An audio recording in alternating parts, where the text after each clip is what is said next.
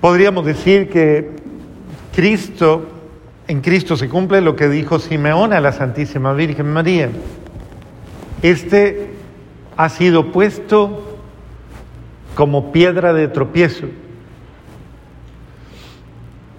para que muchos eh, definan lo que hay en su corazón, para que se defina qué hay en el corazón de cada quien. Y la verdad es que eh, aceptar o no a Cristo, esta es la cuestión. Yo tengo la posibilidad de aceptarlo en mi vida o tengo la capacidad de rechazarlo. Pero es importante que entendamos que la palabra de hoy se refiere a precisamente eh, cómo nosotros somos absolutamente libres y autónomos de querer aceptar a Cristo o querer rechazarlo. Porque Dios no se impone, ni le impone el amor a nadie, ni le impone su bondad, ni le impone nada. La salvación no es un acto impuesto, es un acto de libertad. La libertad de salvarnos y la libertad de dejarme salvar. Y obviamente eh, la salvación será más efectiva en quien es más humilde y en quien permite que Dios le salve. Pero para ello se requiere que yo tenga la humildad de reconocer en Cristo Jesús a mi Salvador. Uno de los grandes riesgos que tenemos los católicos es que crecimos en la misma familia y Cristo se nos va volviendo cosa común. Crecí rezando, crecí leyendo, crecí yendo a misa, crecí en medio de la iglesia, crecí rezando el rosario, crecí. Y Cristo se nos va volviendo muy familiar. Y en esa familiaridad existe el riesgo de no tener una relación con Cristo, de no tener una relación que me salve a mí, una relación que transforme mi vida, que me ayude a ser mejor. Y, y es muy posible que todas las promesas de Dios yo no las asuma y no las acoja para mi vida. Dios ha hecho grandes promesas a todos nosotros. Los evangelios están llenos de promesas. Llámame y te responderé. Eh, todo, el que pide se le da, el que busca encuentra, el que toca se le abre y muchas más. Muchísimas promesas. Pero son muy pocas las personas que creen que esas promesas se realicen en su vida. Por eso muy pocas personas permiten que Dios obre en ellas, haga en ellas. Y nos puede suceder como al joven rico, ¿no? El joven del Evangelio, que se creía tan bueno, tan bueno, tan bueno y estaba en unas condiciones y se creía ya tan justo, tan justo, tan justo, que consideraba que ya no tenía que hacer más sacrificios, ya para qué, ya dice, ya, para qué? Si yo desde chiquitico he sido bueno. Entonces, como que eh, el cielo está obligado, antes me deben allá arriba, antes me deben. Pero yo he sido tan bueno, tan buena, que ya... Eh, y, estando frente de lo mejor, no opto por él. Lo mismo nos puede pasar a nosotros que estamos muy metidos en las cosas de Dios, muy metidos en el ambiente de Dios, muy metidos en la iglesia, muy, muy, muy, pero faltos de Dios en nuestro corazón, faltos de Dios en nuestra vida diaria, en nuestra experiencia diaria. De tal manera que yo pueda decir efectivamente, Él es mi Salvador, Él es mi Señor, y que se cumpla en mí la promesa de que es aquel que viene a, sanarme, a llenarme, a bendecirme. La palabra de Jesús es el cumplimiento de Isaías. El Espíritu del Señor está sobre mí, porque me ha ungido para llevar a los pobres la buena nueva, para anunciar la liberación a los cautivos y la curación a los ciegos, para dar libertad a los oprimidos y proclamar el año de gracia del Señor. Es el sentido, es, es Jesús les dice, hoy se ha cumplido esto, les está diciendo, ok, esta es, esta es su bendición. Este es el momento en el que usted, si usted me cree y si usted cree que esto es verdad, reconózcame como su Señor y su Dios. ¿Cuántas veces vivimos con el Jesús en la boca, pero fuera del corazón? Entonces, ya es hora de la fe, de que la fe que yo tengo me salve. Ya es hora de que la fe que yo digo tener me dé al menos paz, al menos paz. De que la fe que yo digo tener me haga mejor persona, me dé humildad, me dé capacidad de, de, de, de superar incluso esas trivialidades de la vida diaria en las cuales, pues sí, los que no creen pueden perder su equilibrio, pueden perder su paciencia, pueden perder todo lo que quieran perder, pero yo no, porque yo tengo, como dice el apóstol Pablo, sé en quién tengo puesta mi esperanza, sé en quién he puesto mi vida. Y entonces es Él.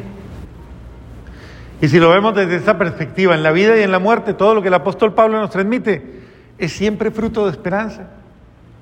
Entonces, hasta, hasta en la muerte, porque esa es de las mayores angustias que tiene la gente. ¿Qué pasará cuando me muera? ¿Qué pasará? Sobre todo ahorita, en estos días que está tan de moda morirse tan rápido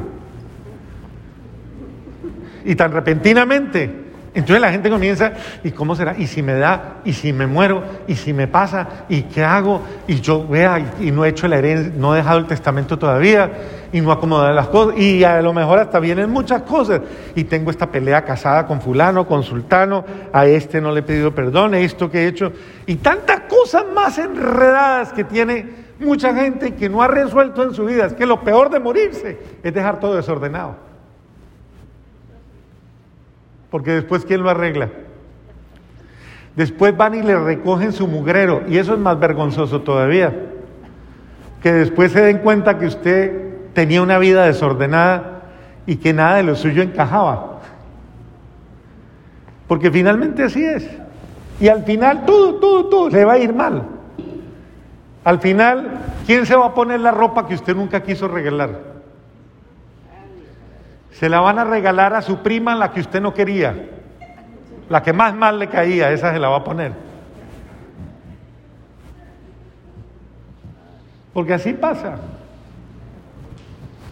Entonces, pienso que es importante entender con claridad, hoy día, ya en mi vida, eh, aceptar a Cristo en mi vida implica que yo comience un camino de sanación, un camino de liberación, un camino de, de, verdad de vida nueva, porque encontré a Cristo y Cristo es mi vida nueva y Cristo es mi esperanza y por eso me libra de todos los miedos. No le tengo miedo, como dice el apóstol Pablo, ni a la muerte, a nada, porque venga lo que sobrevenga, pues ya mi vida está en Él, ya, ¿qué puede pasar?